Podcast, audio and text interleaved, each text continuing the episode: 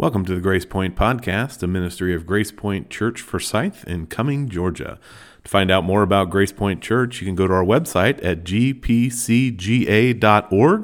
That's gpcga.org.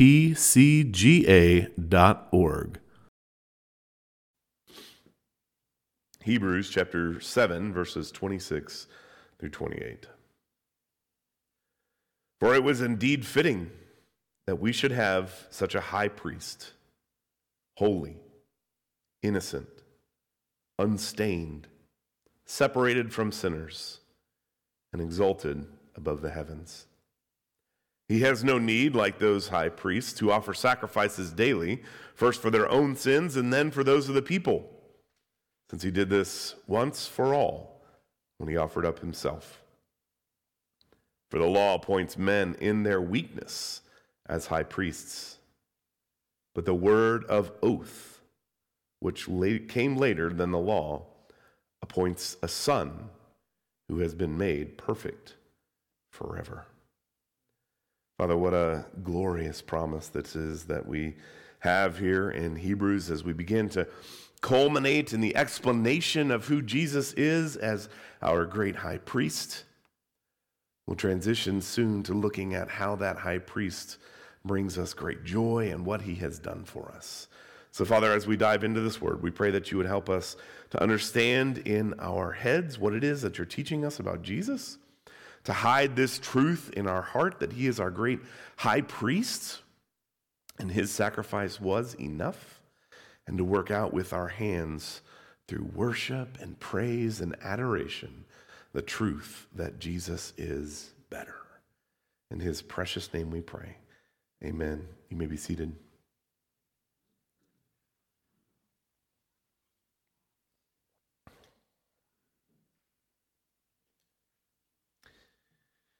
Thirty years ago, in 1993, there was a film that came out called Groundhog Day.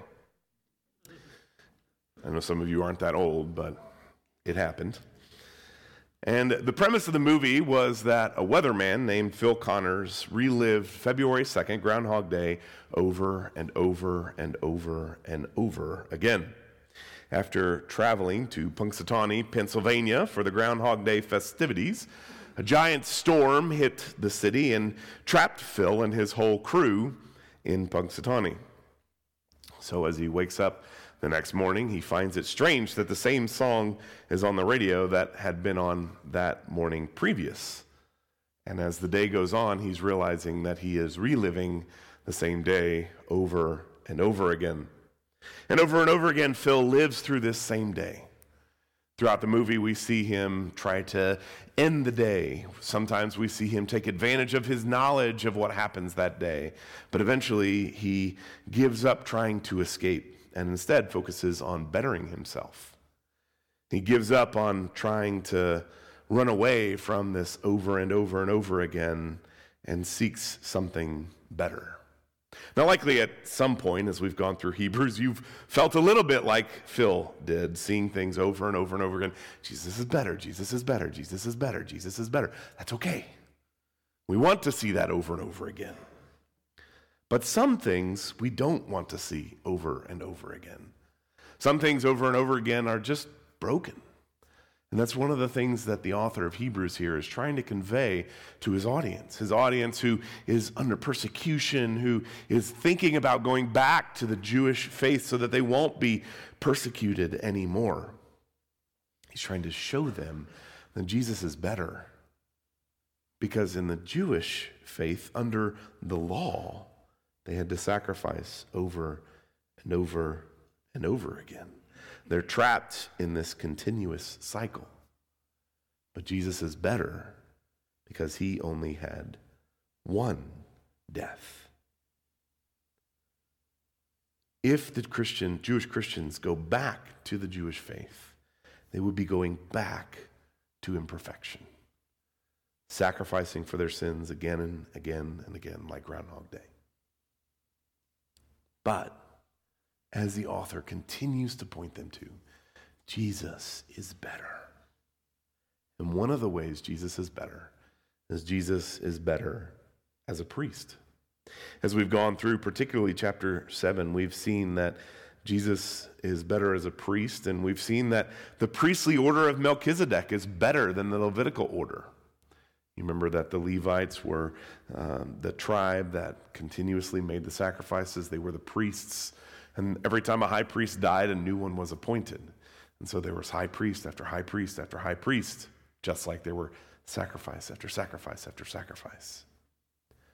But in Melchizedek, there's only one, and he doesn't die in the text. And Psalm 110 pointed forward to another one who would be like Melchizedek and wouldn't die again and again and again. And so we saw that the order of priesthood of Melchizedek was better than the Levitical order. And then last week we talked about how Jesus is a part of this order of Melchizedek. So today in verses 26 through 28, we're going to see how Jesus is better and superior to the priests as the author of Hebrews brings this to a culmination before he moves on and explains the exact things that Jesus as a priest does. Now, many commentators look at these three verses, 26, 27, and 28, either as the midway point in the letter or as the conclusion of a major section talking about how Jesus is priest. So let's look at these verses. Let's read 26 together. For it was indeed fitting that we should have such a high priest, holy, innocent, unstained, separated from sinners, and exalted above the heavens. This section shows us that Jesus is better than the Levitical priests, and this verse in particular summarizes that by showing us that Jesus is better than the Levitical priests because of his absolute purity. Now, previously, we saw it was fitting, back in chapter 2, verse 10, for it was fitting that he, for whom and by whom all things exist, and bringing many sons to glory, should make the founder of their salvation perfect through suffering. So, in chapter 2, verse 10, we saw it was fitting that the one who was going to perfect or who was going to bring about the end of this suffering was being perfected by suffering. And now again, we see it was fitting that we should have such a high priest, this one who was perfected through suffering, this one who is Jesus Christ. Jesus' substitutionary suffering, the suffering that perfected him, to the point of death, is the only way that God can and will forgive us. We can't pay for our own sins. We can't do enough. We can't donate enough. We can't spend enough time doing things to make up for the sin that we commit. It's not just because we don't have enough time and we tend to sin more than we tend to be holy. But it's also because even if we were able to somehow make up for those things, everything we do is tainted with sin. And so, even in an effort to perfect ourselves or to have our sins forgiven, we would be sinning in and of that effort because we would be doing it selfishly, or we would be doing it thoughtlessly, or in some other way. We are hopeless on our own. But Jesus' substitutionary suffering to the point of death does give us forgiveness. So, why does verse 26 say it is fitting? Harkening back to that suffering in chapter 2. It says that because Jesus is absolutely pure. And it goes on to list how he is absolutely pure as a, whole, as a high priest. First, it says he is holy. This word holy is a quality of devotion or piety. Holy means being set apart for God. Jesus is holy. This is a different word that's used elsewhere for holy, uh, and this word specifically represents that being set apart for God. Not only is Jesus holy, but he's innocent. That means an absence of guilt or even guile. Jesus did not sin. He has nothing to be guilty for. He is innocent. And not only did he not sin, but he didn't even have intentions on sinning or any kind of thought sins. He is innocent. Not only is he holy and innocent, but he's also unstained. When this word is used in the Greek New Testament, it refers to moral purity. He is perfect. He has no stain, he has no taint of sin on him at all. Not only is he holy, innocent, and unstained, but those things make him separated from sinners. Jesus is different from sinners. He's morally different, he's different in the way he acted, and he's different in the ways that he can bring forgiveness. He's separated from the high priests, which have to first sacrifice for themselves because they are also sinners before they sacrifice for others. He is holy. He is innocent. He is unstained. He is separated from sinners. And these things draw him up to be with the Lord, exalted above the heavens because of who Jesus is. Because of his holiness, his innocence, his unstainedness, his separation from sinners. When he died on our behalf and rose from the grave and ascended into heaven, that exaltation puts him above us in every way. He is in his heavenly position as God's right hand. If you're in Sunday school this morning, we were talking about the doctrine of Jesus Christ and how it is so significant that he rose from the dead. Because if his death had not been enough to pay for our sins, then he would still be dead. But by that resurrection, we see that it was enough and that God approved of his sacrifice. And after that resurrection came the ascension.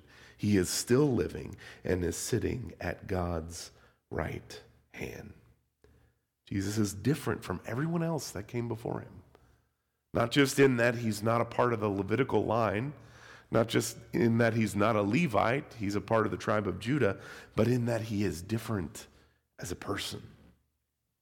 He is holy, he is innocent, he is unstained, he is separated from sinners, and right now he is exalted above the heavens, seated at God's right hand.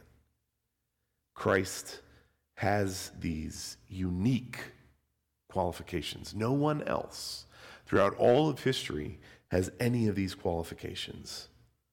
These are qualifications of absolute purity, which set him apart from and above all the other priests that came before. We saw in the first part of chapter 7 how the priestly order of Melchizedek was better than the Levitical order, and how through Abraham, the Levitical order has given tithes to Melchizedek, showing Melchizedek to be superior. Then we saw in the middle section of chapter 7 how Jesus is a part of this order of Melchizedek, how he is a priest like Melchizedek, one who has no end. And now we see that he is absolutely pure. And so it is not just that he is not of the Levitical order, that is of the order of Melchizedek.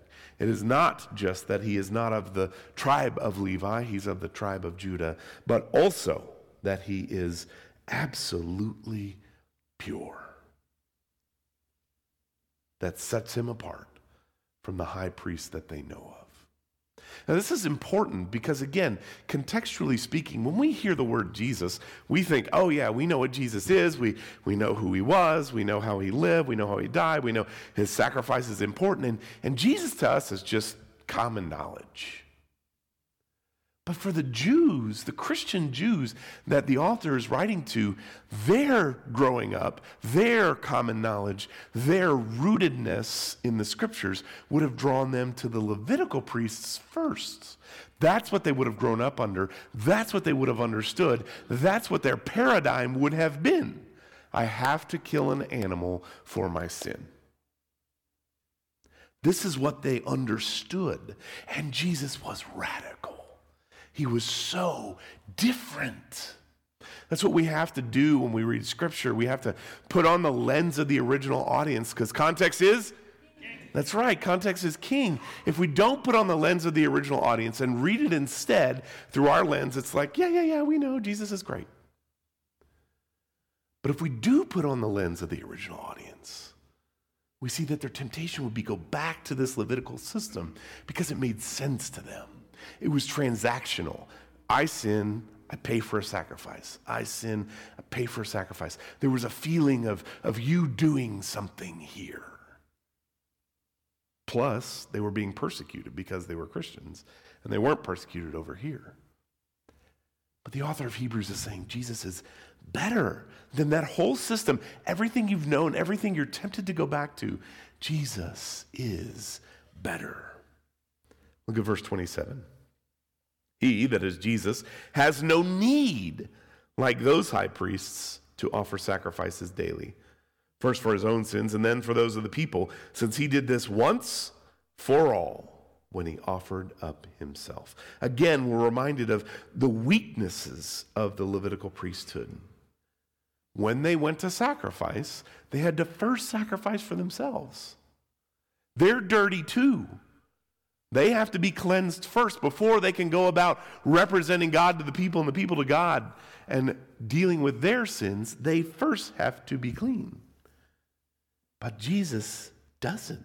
Jesus' absolute purity and sinlessness, which we already saw in chapter 4, turn back with me to chapter 4, verses 15 and 16. This is under that heading Jesus, the great high priest. For we do not have a high priest who is unable to sympathize with our weaknesses, but one who in every respect has been tempted as we are, yet without sin. Let us with confidence draw near to the throne of grace, that we may receive mercy and find grace to help in the time of need. So we've already seen about Jesus' absolute purity and sinlessness, and now here we're seeing it again. And we're seeing that that purity, that sinlessness, is what makes Jesus' sacrifice not only incredible, but truly a one time event. The Levitical priests had to sacrifice over and over and over again throughout their whole lives. And then when a new high priest came about, they had to sacrifice over and over and over again because those sacrifices weren't enough. We've already said those sacrifices weren't actually paying for the sin, but Jesus's one-time sacrifice as the absolute pure and sinless Son of God was enough.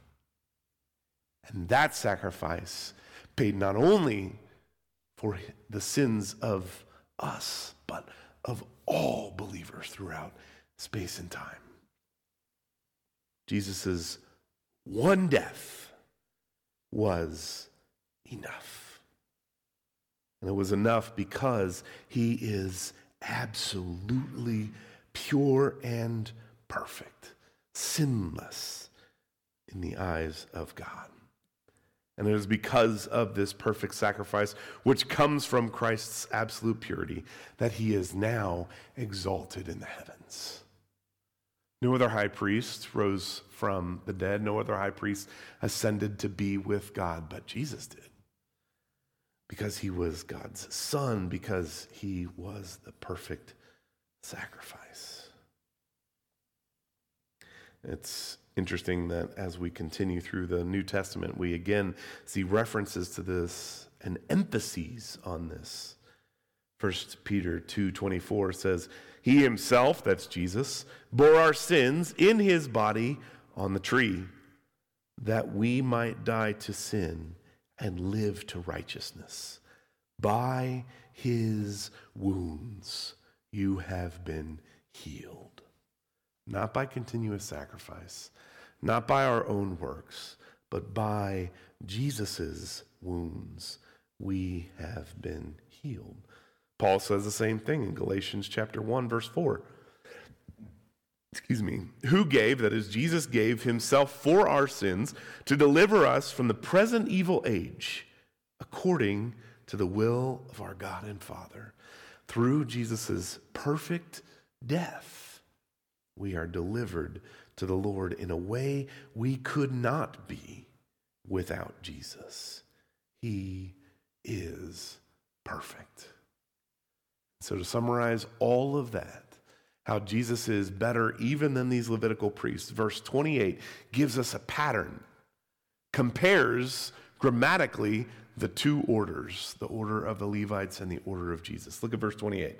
For the law appoints men in their weaknesses, or in their weakness as high priests. But the word of the oath, which came later than the law, appoints a son who has been made perfect forever.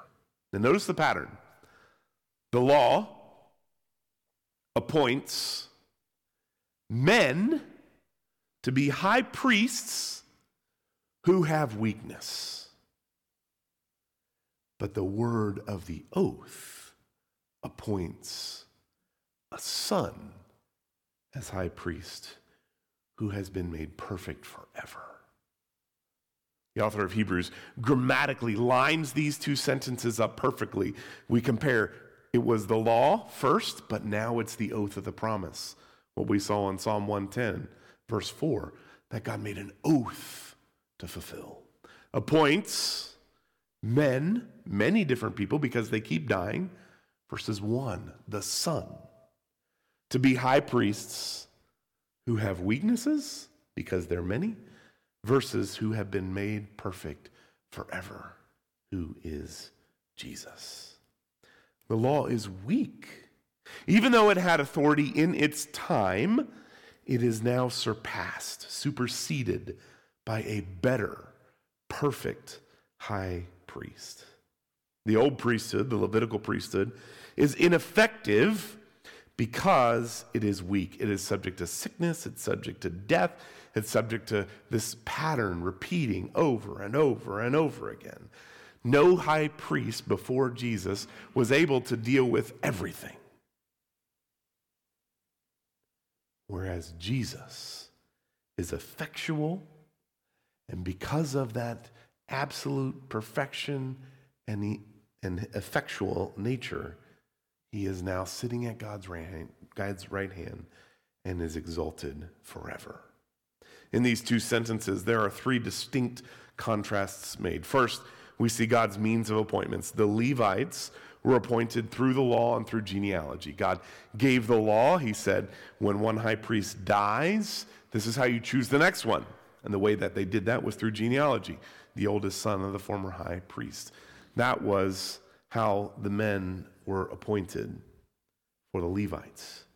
Jesus was appointed not by his genealogy, not by the law, but by God's word of oath. Look back with me at verses 20 through 22 in chapter 7. We talked about this previously.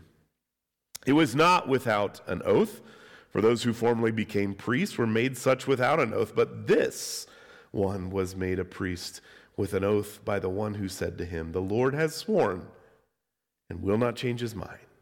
You are a priest forever. This makes Jesus the guarantor of a better covenant. God appointed the Levites by giving the law and telling them how to do it because they would need a new high priest over and over and over again.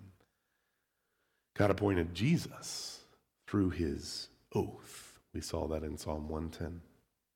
Number two, we see the contrast of how the high priests were appointed, or the high priestly appointees, and what they meant. The Levites were men in weakness. Weakness because they could get sick, weakness because they could die, weakness because they were not going to be able to deal with their sin forever. But Jesus is, a, is superior to them, is superior to the angels, and is God's son. He has no weakness. Jesus' superior nature points to mankind's, our frailty, and points to God's eternality. God is forever. Again, this morning in Sunday school, we talked about how Jesus always has been, is, and always will be as a member of the Godhead. God is forever. We are not. The Levites were weak because they would die, they would get sick, they would have to pass on the mantle. Jesus is not weak because he will not die again. Instead, he is exalted at God's right hand.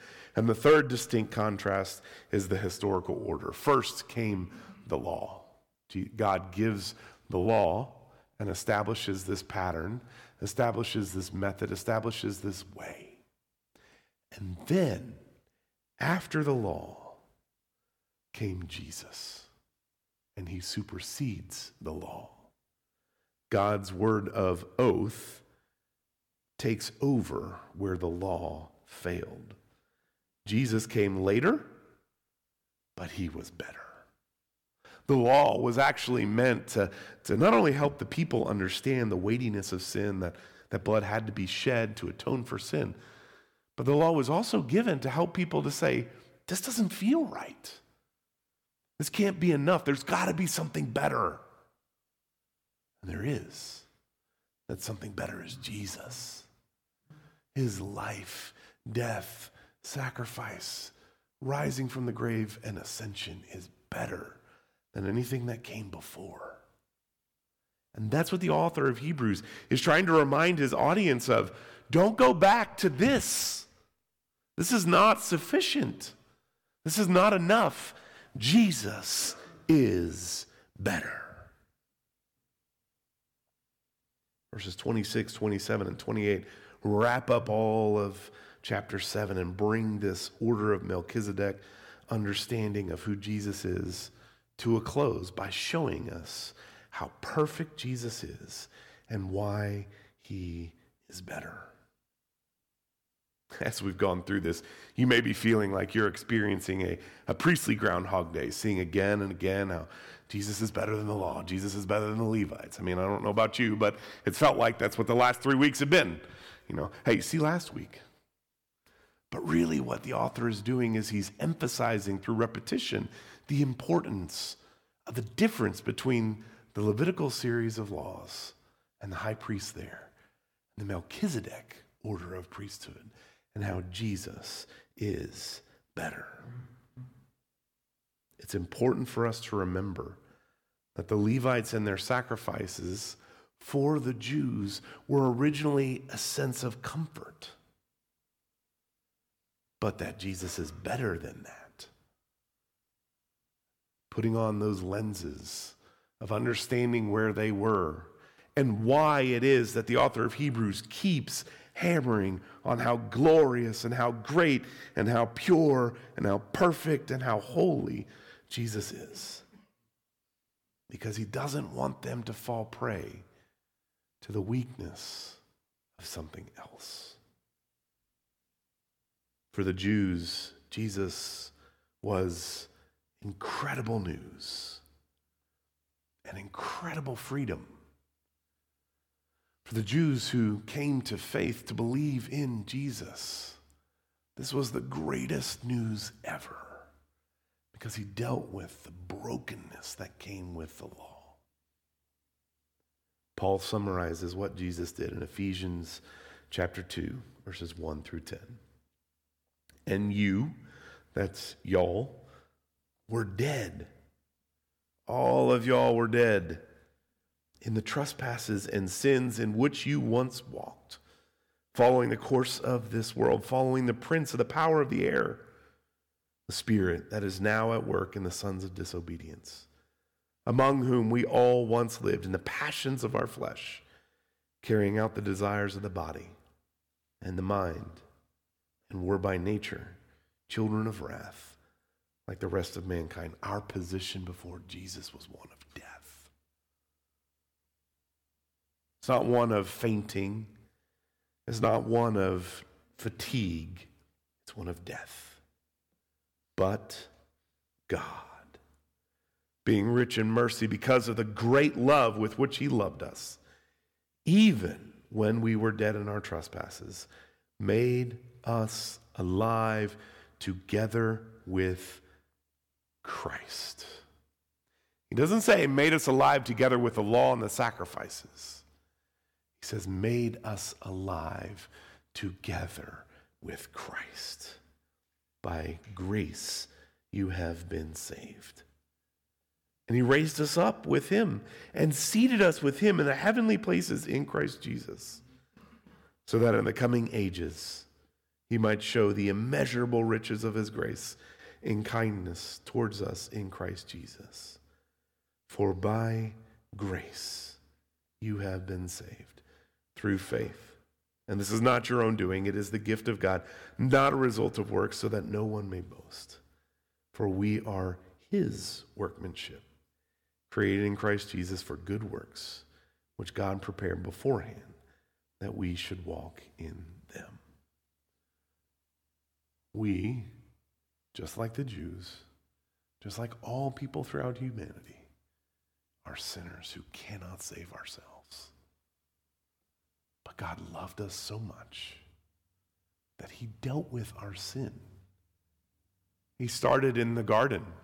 It's interesting because we see this promise made to Adam and Eve. Covenants often involve blood of some kind, a sacrifice of some kind.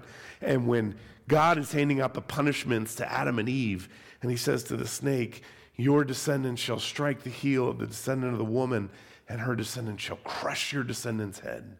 That's the promise of Jesus. And then what does God do?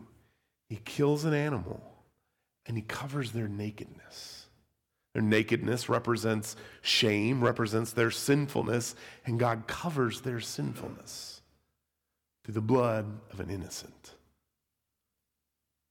The law then carried that forward, God covering our sinfulness through the blood of the sacrifices.